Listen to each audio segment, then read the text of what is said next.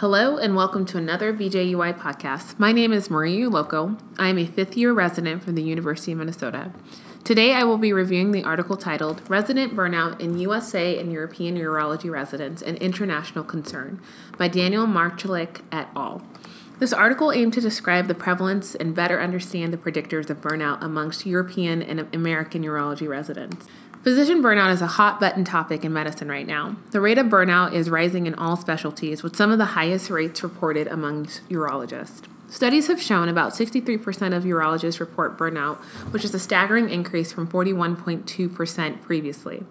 A recent national study by the A U A surveyed four thousand seven hundred thirty-two American residents found that the burnout rate matched the national average as well, with sixty-three point eight percent reporting physician burnout.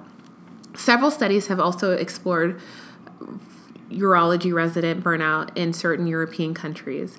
A French study showed that about twenty-four percent of u- French urology residents reported burnout. Many of the United States studies have found that institutional factors contributed significantly to the reports of burnout, but there have been no studies assessing whether institutional factors play a role um, in burnout in European countries as well. And this is the first study to look at several factors that may differ culturally that may play a role in burnout. An anonymous thirty-two question survey of urology trainees across the United States and four European countries was distributed in May of two thousand eighteen. The survey analyzed sociodemographic, program-specific, and personal characteristics of the survey taker, as well as looked at quality of life metrics, fellowship and career planning after training, satisfaction with career choice, caffeine and alcoholic drink consumption, and difficulty with managing daily activities. About twenty-one percent of U S residents responded to the survey, forty-five percent of Italian residents, thirty percent of Portuguese, twelve percent of French, and ten percent of Belgium residents responded to the survey in total.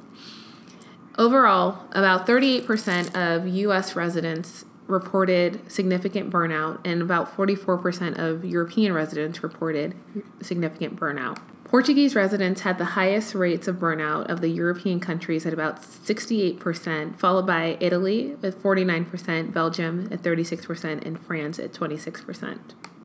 They found that burnout positively correlated with number of call weekends, work week hours greater than eighty, and lack of access to mental health support.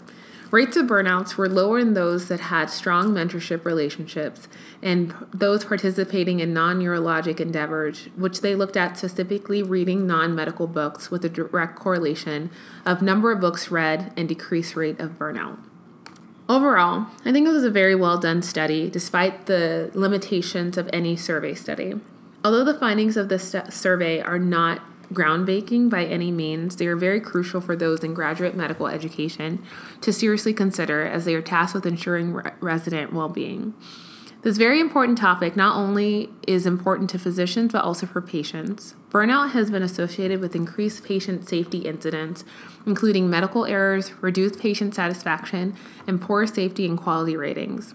One way that our institution has been fighting burnout is by having free access to mental health care providers and other wellness incentives to promote resident well-being. Continued research in this topic is needed in order to spark serious conversations regarding physician mental health, regardless of their res- their level of training.